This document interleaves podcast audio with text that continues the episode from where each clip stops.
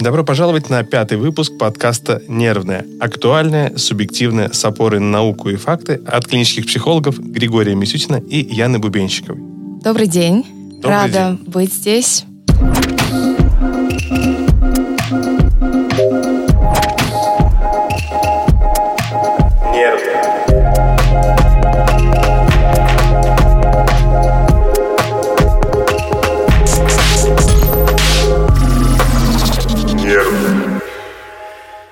Надеюсь, что сегодня будет полезная информация для наших слушателей. Ну, я тоже на это надеюсь, и надеюсь, что те, кто подключились нас слушать, не разочаруются.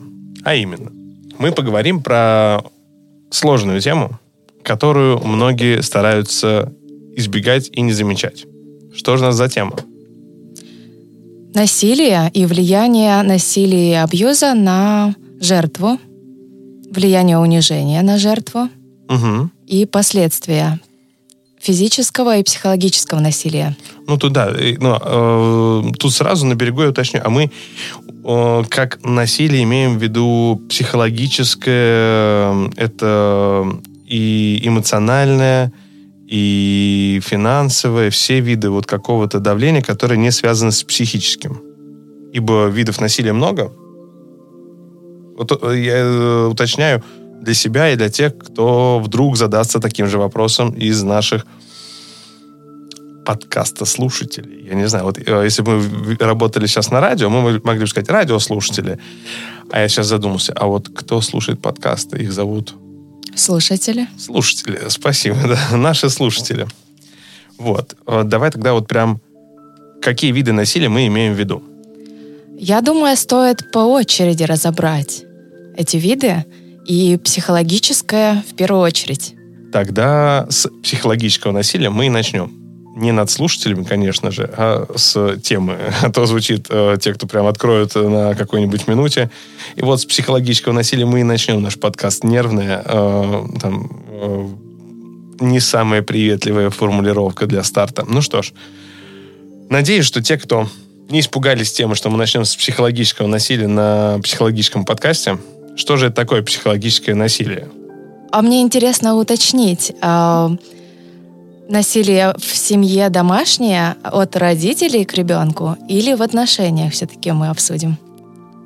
И- Вообще, или в отношениях на работе. Ну, А, то есть, Ну, вообще, я думаю, действительно классная тема. Мы бы, может быть, чуть-чуть пробежались бы по разным, а, чтобы мы, ну, точно могли сориентировать людей, лучше разбираться в проблемах, что и дома, в семье родительской, э, в отношениях межличностных, рабочих, дружеских, товарищеских, э, могут быть паттерны поведения, которые можно считать насилием.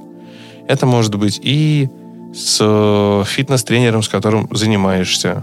Потому что фитнес-тренер говорит, ты что там сидишь, там что мы не занимаемся, вообще давай, ты должен, должна идти на тренировку вообще. то есть давление. Ну, давление, да. Кто-то может говорить, что давление это только, э, ну, там, или насилие, вот, ну, давление, когда мне говорят, если ты это не сделаешь, мы тебя уволим. Или насилие это когда вот мне там угрожают э, кулаком, там, не знаю, каким-то оружием. Ну, вот. Или бьют там. Мгм. И угрозы часто используются для установления контроля над человеком. Ну да, ну, ну тут на самом деле вот есть очень сложная тема э, в том, что есть и реально большое количество насилия, и есть, к сожалению, размывание важности темы насилия. Потому что в какой-то момент, она, о, мне кажется, возникло справедливое увеличение объемов, когда говорят о насилии, о злоупотреблении служебными полномочиями, о вот какой-то несправедливости, но вдруг в какой-то момент я скажу ужасные слова, такой, прям практически все стали примерять э, термин жертва к себе, в том числе не в подходящих обстоятельствах. Это мое субъективное мнение, из-за чего реальные жертвы оказываются в каком-то заблюренном, замыленном фоне. И мне кажется, вот эта тема еще важна тем, чтобы не потерялись те люди, которые реально в опасности реально жертвы. Потому что можно сказать, я жертва обстоятельств, я... Не, не я... ни- ничего не делал в своей жизни, а это меня родители не подготовили. Тут есть о, много вопросиков, может, и к родителям, которые не подготовили ребенка. Но если этому ребенку 35 лет, мы тут начинаем задаваться вопросиками, дело только, только в родителях. Несомненно, и они что-то могли сделать. Я думаю, дело в том, что перекладывать ответственность может быть очень удобно. И Я к этому же, да. Вот что, что- ситуациях- чтобы мы могли прям развести такую штуку, не в том, чтобы мы говорим, да, вообще вот мы вообще насилие не поддерживаем и всячески с ним боремся, как это возможно. Но в то же время важно, что те, кто нас будут слушать, те- важно, что те, кто нас будут слушать, могли бы не просто примерить на себя еще один какой-то лейбл, ярлык. О, сегодня говорили про насилие, если что, я жертва. Потому что жертва — это и человек, который сидит в соцсетях, ну, чаще это девушки, кому присылают э, дикпики. Ну, это же тоже, тоже насилие. Ну, такое, это действие не согла- Нарушение нарушение границ. границы, а, не согласованное с другой стороной. Ну, то есть это, ну, то есть это не секстинг по каким-то оговоренным правилам, а это какое-то вот э, резкое такое прям перепрыгивание границ и ситуации оказаться жертвой нарушения границ вот вполне реально. Но это разные жертвы. Потому что вот жертва это и тот человек, который растет в семье с э, токсичными знаю, родителями и слышит постоянно. А тут сейчас слышит, э, звучит как бы в мужском поле, если мы отталкиваемся от биологической модели, то тут слышит э, кто угодно. Сейчас я вот тут не свожу только какой-то гендерности. Этот человек слышит э, обесценивающие фразы. Это тоже насилие. Это тоже быть в какой-то момент в подавленной позиции, где меньше власти. У ребенка в семье власти меньше. Иногда это даже касается, тоже отхвачу часть хейта, иногда даже у мужчин власти меньше. У нас общество патриархальное, но и так бывает, что в семье у мужчин меньше власти и возможностей. И это не к тому, что я пытаюсь сейчас плюнуть против ветра, сейчас мне же прилетит за это.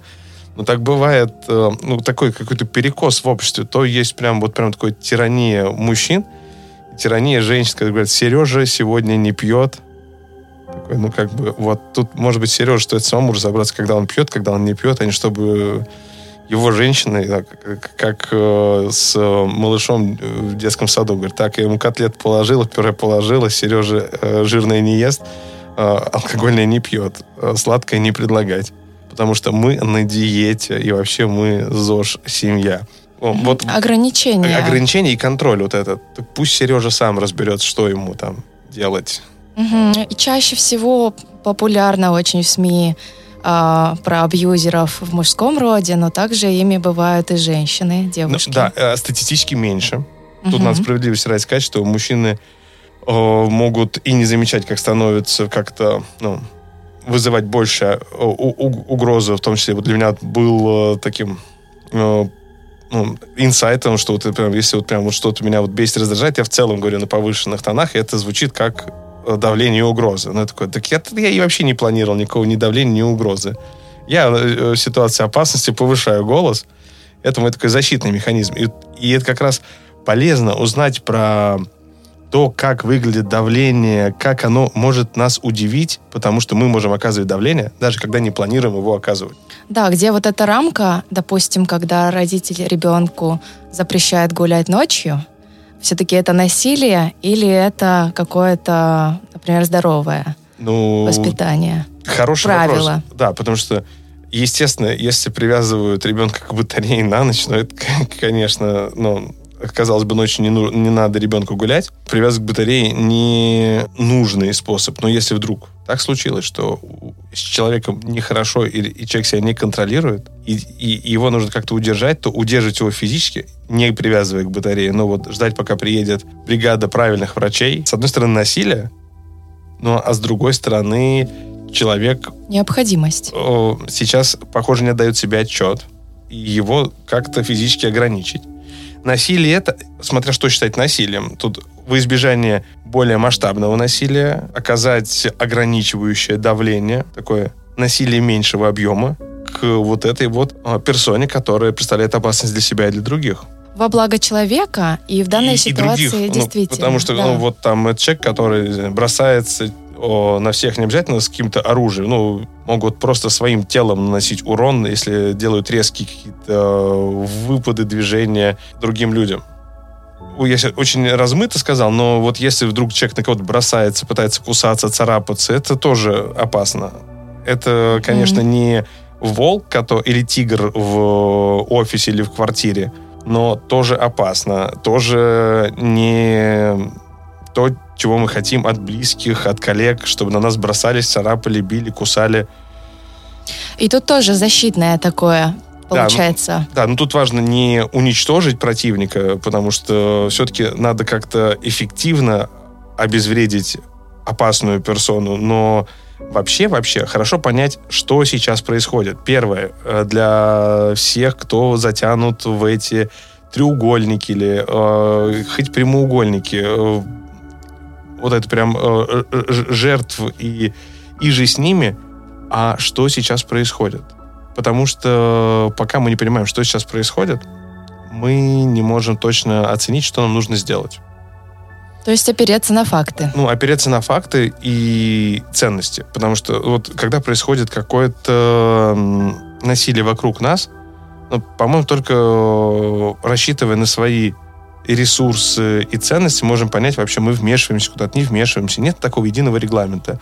Видишь, что кого-то затаскивает машину, ну, а вот нет такого какого-то единого регламента, это же нет, нет такого закона обязательно человека затаскивает машину, обязательно человек из машины вытащи. Закона такого нет, я не знаю. Ну, то есть вот что написано, такая инструкция. Вот законы страны, в которой мы живем, мы должны выполнять. Вот если кто-то нас слушает в Армении, надо выполнять законы Армении, страны, в которой находишься. Соединенные Штаты Америки, законы Соединенных Штатов Америки, значит, надо выполнять. И конкретного штата и города, где находишься. Да, но ты при этом не являешься жертвой этих законов, ну, жертвой насилия государства. Да, но я даже сейчас, сейчас пока даже это насилие государства, я даже не к этому подводил. Okay. Мы такой градус политики вкрутили.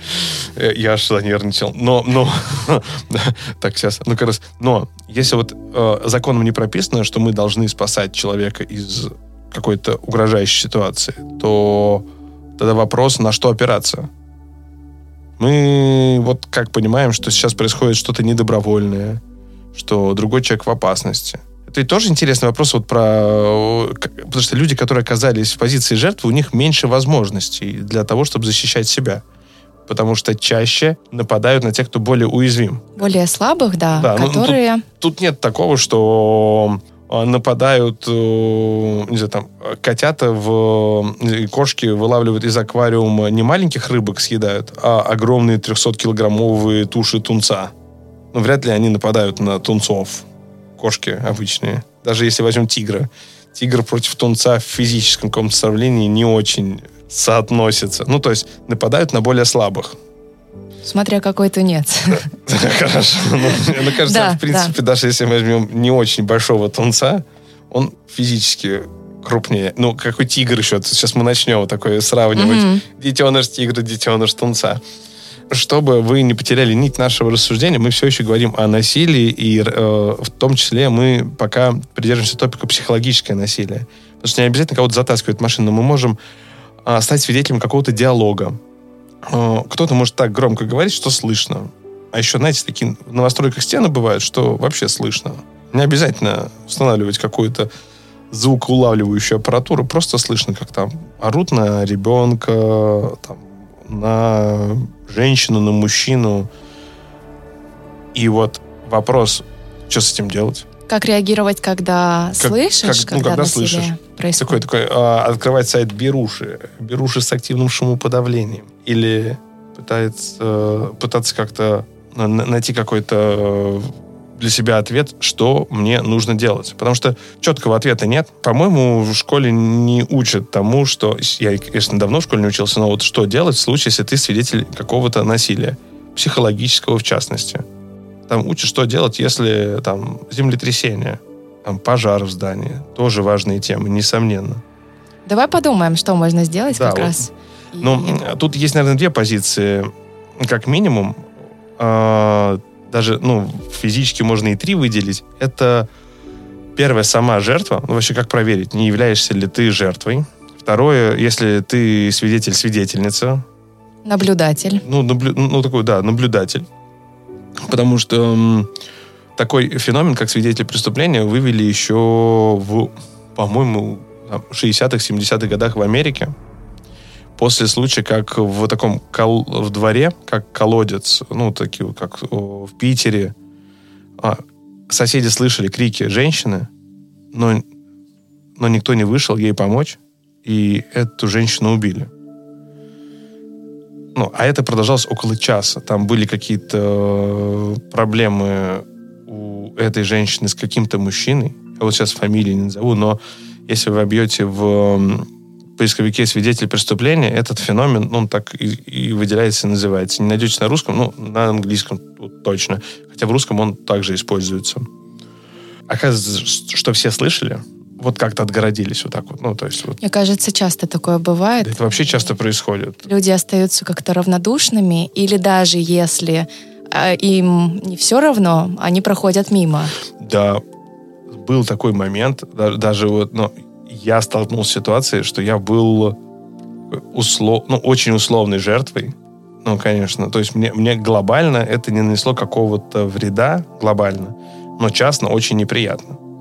Есть такой вид э, сексуальной девиации, когда люди трутся о других в общественном транспорте. М. А я ехал когда-то с тренировки, я был вообще вот поздно вечером, я зашел в вагон, когда много людей, поставил свою сумку, и меня вырубило. Потому что я где-то часа полтора тренировался, душ, еще дорога от э, авиамоторной до... э, вот, от, от, э, места, где тренировался, до авиамоторной, от авиамоторной до теплого стана. И надо было ехать. Я уже помню, после пересадки зашел. Я почему так детально рассказываю? Потому что там вот как раз как пересадка на Третьяковской происходит. Можно ни о чем не думать И ехать. и ехать, потому что мне это практически до конечной. Долго. Долго. И я просыпаюсь уже ближе к автоматически, это супер интуиция. Просыпаться ближе к своей станции, я просыпаюсь где-то на Конькова и понимаю, что вот я засыпал, еще людей полно было, на Конькова уже людей нет, об меня трется какой-то мужчина. Это отвратительный опыт по ощущениям, я, я в этот момент еще просыпаюсь, но такой как бы очень сонный. Это не то, что я просыпаюсь такой после такой, такой так, сейчас разберем, что тут такое происходит. Я вообще как не очень понимал, что происходит. И, и- и это как раз то, в какой ситуации могут оказаться другие. И и- и что в этот момент вообще людей, которые сидели в вагоне, было полно. Я стоял, конечно, там, знаете, какой-то двери, как в сторону, где машинист. Вот последний вагон, там, где прижимаешься к стенке, я стоял, и вот этот мужик терся. Потом, когда открыл глаза, он так... И, и я, Исчез. и от Конькова до Теплого стана ехал, для меня долго доходило две вещи. И так, наверное, некоторые еще не дошли до сих пор. Какого черта происходило и почему никто это вот не отогнал? Типа из серии. Что происходило? Ну, то есть... И это самый лайт как, какого-то вида насилия, который я могу представлять, что меня коснулся. Но ведь в такой ситуации, более о жестких ситуациях люди не рассказывают. Да, ну вот подобных ситуаций я слышала немало, и самое интересное, что у жертвы в этот момент происходит ступор и шок, и Абсолютно. нужно время на реакцию какую-то и на то, чтобы защититься, но до мозга не доходит, что Не происходит. доходят. И я как раз почему сказал, что я ехал с тренировки. Съехал с тренировки по борьбе. То есть, в принципе, если бы мне надо было физически себя защищать, я бы точно уж тут смог. Но я настолько был разобран, ну, сонлив и вообще не понимал, что происходит. Вот в этот момент у меня как-то вообще не сложилось там. Вот нейронные связи не дали искорку такой. Капец, что происходит. И я тогда такой только потом понял, так догнал. Ну и вот как сейчас поделиться, мне вот я специально это э, сейчас привел как пример, потому что вообще делиться э, этим важно, но не застрять в позиции жертвы, а уметь даже рассказать об этом. Умение рассказать об этом освобождает из эм, ловушки, что это стыдная какая-то история. Мгм. Это та, точно та история, которую бы рассказывал, пойдя на свидание с девушкой на первом свидании, сказать, есть история как раз для первой встречи. Но нет. Ну, то есть, как бы, вот я бы не стал. Возможно, это хорошая история для первого свидания, но я бы не стал рассказывать. Но вот это то, чем не хочется делиться. Это не прогонит всех э, на- насильников от жертв, но это то, что позволит людям больше понимать, а что вообще может происходить. Если вдруг там стояли два парня, им было прям как прекрасно хорошо друг с другом общаться, но лишний вопрос, все ли у вас в порядке, который и ответ получен от двоих, позволил бы не про себя даже говорю, а вообще про любого другого парня, который мог быть на моем месте или, возможно, окажется когда-то на моем месте и сейчас, прям параллельно, пока мы пишем, на моем месте. Пригодился бы такой вопрос, который мог бы вытянуть из этой ситуации.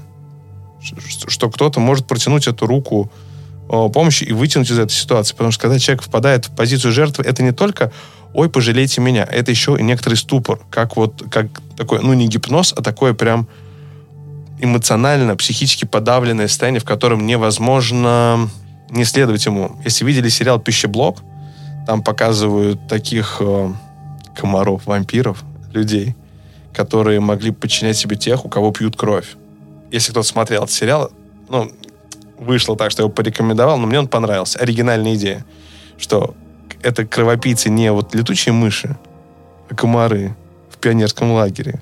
Оригинальная идея я заценил. Вот, вот прям не то, что, как всегда, вампиры, которые кусают людей.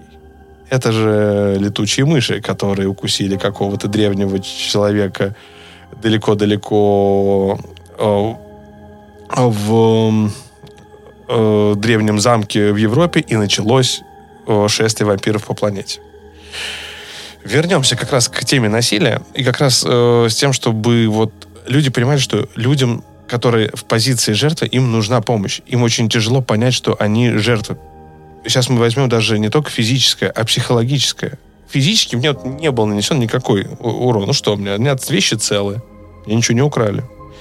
А, не знаю, там, мне не причинили э, физический урон, то есть нич- ничто не сделано с, со мной физически.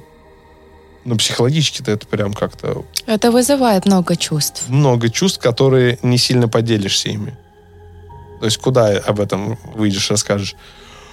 И мне кажется, важно подчеркнуть, что в этой ситуации, угу. а, даже если ты сильный взрослый мужчина, ты можешь быть э, уязвим. Уязвим, да, потому что вот случаи, о которых я знаю, э, там беззащитные девушки попадали э, в ситуации где-то в автобусе, в метро, когда им было страшно, что напротив них стоит мужчина. Угу. И в этом плане они слабее. Но даже если ты сильный, смелый и занимаешься боксом, все равно ты можешь оказаться с этими чувствами и не успеть среагировать как-то. И это как раз о том, что это на самом деле сложно. И, и это сложно понять, что какой-то какое-то общение — это ненормальное общение. И что делать с этим ненормальным общением? И иногда из этого общения не вырваться. Это у меня вот это вот э, была какая-то ситуация, в которой вот эта вот персона улетучилась за секунды. А если это родственник, который своим поведением причиняет насилие психологическое, вот ежеминутно, вот прям что с этим делать? Первое, э, что важно было бы делать, э, ну, на мой взгляд, это найти себе группу поддержки. Не оставаться изолированным, изолированной. Потому что очень часто как раз э, люди закрываются в таких ситуациях и изолируются, и теряют какие-то контакты с внешним миром. Собственно, зачастую возникает депрессия, если давление очень сильное, невыносимое – и отсутствие поддержки ухудшает состояние. Да. Поэтому поддерживающие сообщества очень важны, и они существуют. Ну, и как раз э, важно найти людей, которые могут поддержать и, и с которыми можно составить план безопасности. Если это какой-то вопрос а, насилия на работе, на каком-то уровне бытовом будь то соседи, будь то семья, это ну, то, с чем важно не оказаться один на один. Люди, ну, человеку нужен человек. Это такая идея Станислава Лема из Соляриса, но действительно, чтобы окрепнуть и дать отпор внешним обстоятельствам, человеку нужен человек. Еще одна ссылка к литературе была бы, как у Стивена Кинга в романе «Оно». Я не буду прям, конечно, детально делать отсылку. Детально это выходит неоднозначно Но а, когда дети преследовали клоуна Оно, он их пытался разобщить. Им нужно было быть вместе, чтобы они знали, что они одно целое. В романе это очень специфически, конечно, показано. Но вообще сама идея быть с кем-то вместе позволяет э, дать отпор насилию, в том числе э, дать возможность выдохнуть, чтобы справиться с насилием.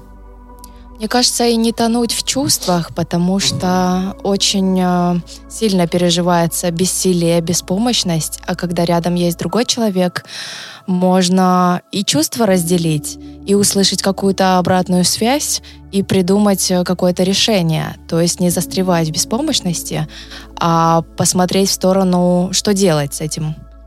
Ну и чтобы была возможность кем-то посоветоваться, потому что очень часто стыдно говорить про насилие. Ну, Потому что часто жертва воспринимает э, акт насилия как свою вину или ну, чувствует стыд за то, что я настолько слабая, слабый, что не смог противостоять этому. Да, и, и не так э, однозначно реагируют органы правопорядка на заявление о том, что да, там происходит кто-то, кого-то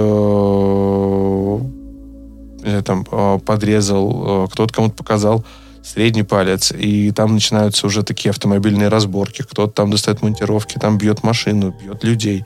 Это ну, несоразмерные истории, в которых вот э, пока у нас в обществе как будто бы еще не выработался, но хорошо, что вырабатывается механизм вообще, что об этом нужно говорить, такую проблему поднимать, что ну, истории в духе а, еще не убили, вот когда убьют и приходите, вообще не допустим, потому что мы занимаемся постфактум, а постфактум самая большая проблема человека не вернуть. А, хорошо, когда люди могут выжить. А, прекрасно, когда люди могут собрать там протез руки и вот, ну, но не надо было бы доводить до того, чтобы человеку нужен был протез. Это круто, что есть такие технологии, отвратительно, что нам приходится находить им применение в этом смысле. Что это не просто киберпроцесс, протез, который помогает в лаборатории с какими-то опасными веществами взаимодействовать. Что это не человек физически делает, а вот киберрука.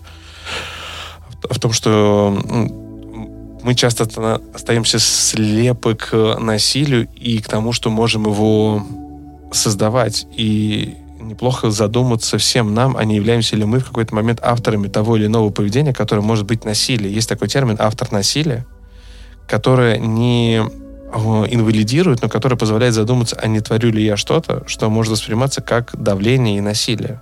И, кстати говоря, если человек находится вот в треугольнике жертва агрессора, Картмана. да, а, то если он где-то жертва, есть вероятность, что где-то он выступает в роли агрессора, насильника. Да, и как раз лучше разобраться в том, что происходит, ну, позволит дополнительное психпросвещение, э, психообразование, благодаря которому можно стать более подготовленным к тому, что же делать в этой жизни, что происходит у нас в этой жизни, и замечать вокруг, что с нашими знакомыми, соседями и с нами самими происходит. Как мы влияем на других, как другие влияют на нас. Я думаю, если становишься свидетелем, когда, например, в соседней квартире какие-то громкие крики, удары, лучше лишний раз перебдеть и проверить, уточнить, что происходит. Ну, по ситуации, конечно. Так, наверное, спокойнее, когда не приходит потом новость, что человек убит, ну, или э, Как по, по тому примеру, который да, ты привел. Да, да. Или, или да, хоть как-то э, эмоционально, физически пострадал. Потому что в этом мы можем внести лепту, чтобы уменьшить насилие и начать решать проблемы, из-за которых насилие в том числе и происходит. Мы, может быть, не разберем все, но если вообще это будет важно, мы можем к этой теме вернуться. Потому что самый главный посыл из нашей сегодняшней встречи — это искать поддерживающее пространство, не оставаться изолированными, пытаться разобраться, а что сейчас происходит, и есть ли возможность быть в безопасности в кризисный момент. Прям подготовить план эвакуации из опасности. Есть у тебя какие-то еще... Такой профилактикой заниматься, формировать, собственно, границы, какие-то понимание того, как со мной допустимо, а как нет поступать, допустим, в школе, когда ты являешься какой-то белой вороной и не можешь защититься, тебе приходится терпеть. В этом плане работать над собой, над своими теми угу. же границами и способностью себя защищать. Да, это прям чертовски важно и понимать, что это еще одна компетенция, которая позволит нам жить той жизнью, которой мы хотим жить, чтобы мы могли получать удовольствие от жизни, и другим с нами рядом было комфортнее, нам с другими, что мы понимаем, что безопасность, она не абстрактная, она очень конкретная, и мы можем к ней приближать других рядом с собой и себя к этой безопасности. И если мы все будем заботиться о том, чтобы на улице было чисто, мы можем придерживаться такого правила, что вот э, не, если вот люди будут выполнять свою работу уборщиков улиц, то там все будет красиво. Я же придерживаюсь того, что ответственность каждого, это все вокруг нас система ответственностей. Мусор на улицах, насилие, которое происходит, э, это не то, что я ответственен за насилие, которое происходит где-то вот за стеной этого дома или в квартирах этого дома, где мы записываемся. Но если я замечаю и рискую испортить с соседом отношения, но излишний раз подойду и спрошу, все ли в порядке.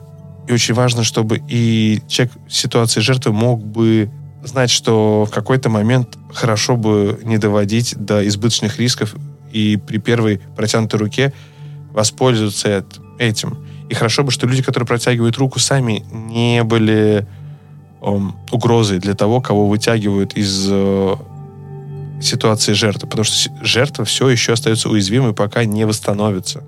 И чтобы такую руку помощи люди могли протянуть. И чтобы вообще могли позаботиться о том, чтобы и лишний раз мусор донести до мусорки, и лишний раз обратить внимание на то, что происходит не только в нашей частной жизни, наших отношениях, рабочих, личных, семейных, а еще и что происходит вокруг. Все ли выглядит как это адекватно должно выглядеть? Или есть какие-то проблемы? Если мы все обратим чуть больше внимания на то, что происходит, мы даже можем сделать маленький вклад а, в то, чтобы мы могли задать вопрос, все ли в порядке, если подойдем к женщине или мужчине, который орет на ребенка, даже если это их ребенок, но спросить, все ли в порядке это может быть очень частный вопрос семьи, но когда крик происходит на улице, это точно вышло за пределы семьи. Это мое личное мнение. Если мы видим какое-то физическое насилие в адрес ребенка, это тоже информация, которая вышла за пределы семьи. Вообще вот к этому уже есть в том числе и статьи законодательства, что не сообщение о преступлении, оно прям очень тонко проходит как сокрытие данных о преступлении ни в коем случае не пытаюсь кого-то этим запугать, но сокрытие поэтому и вывели в Уголовный кодекс, потому что это опасность, о которой могли бы сообщить. Посмотрите, сколько историй про серийных э, убийц, э, насильников, о которых ходила какая-то информация, но ей не придавали особого значения, ведь этот Сережа, это Оля, э, серийных маньяков и убийц, там вот прям сильно меньше женщин, тоже там вот, но есть. А потом, когда вскрываются факты, говорят, да что ж никто не говорил. Такие, да, да. Что он мило общается с соседями. Ну, ну, он за, зато хороший, зато, хоро, зато примерный да. семьянин. Ну, есть странности. Ну, кто там не без греха.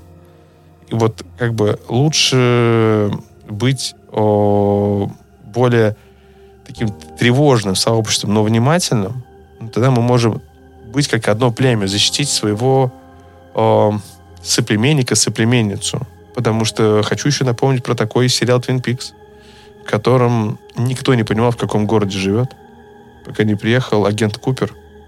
Мы не узнали, что этот маленький городок живет в тумане огромных проблем, где есть проституция, наркотрафик э, и не только духи темные портят Твин Пикс, а люди своими руками уничтожают все то доброе и милое, что можно было бы ценить в маленьком уютном городке. Поэтому давайте будем внимательнее к себе и своей жизни, к своим действиям и последствиям своих действий.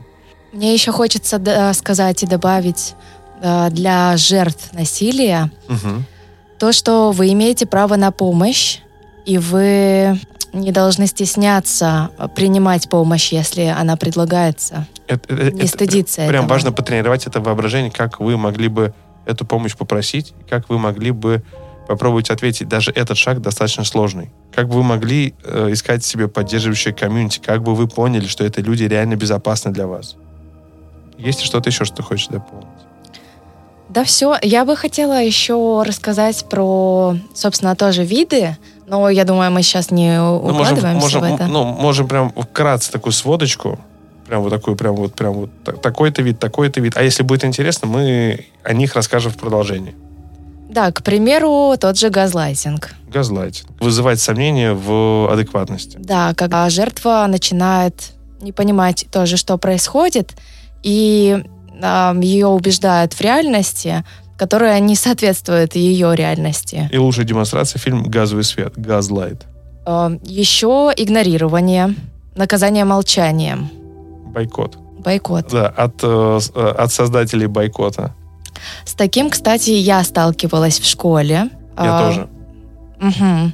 И на самом деле это очень тяжело. То есть, да, хочется закрыться, и не хочется вообще находиться там.